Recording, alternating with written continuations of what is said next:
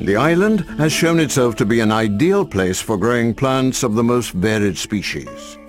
An extraordinary example of the harmonious cohabitation of plant species from five different continents is to be found in the garden of the Mortella, above Punta Caruso, which was created by the English composer Sir William Walton and his wife Susanna, with the advice of the landscape designer Russell Page. A corner of paradise set in a picture postcard panorama, this garden was thrown open to the public after the death of the composer.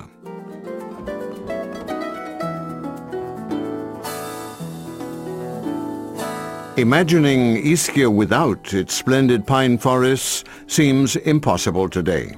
However, the local pine tree with its unmistakable umbrella-shaped foliage only became a common feature of the island's landscape towards the middle of the 19th century. All thanks to a botanist who planted pine seeds in order to revitalize the enormous fields of lava deposited in the heart of Ischia by the volcanic eruption of 1301. Today, these woods have become a large public park in the inhabited center of Ischia, another of nature's miracles which the green island owes to the fertility of its soil and the extraordinary mildness of its climate.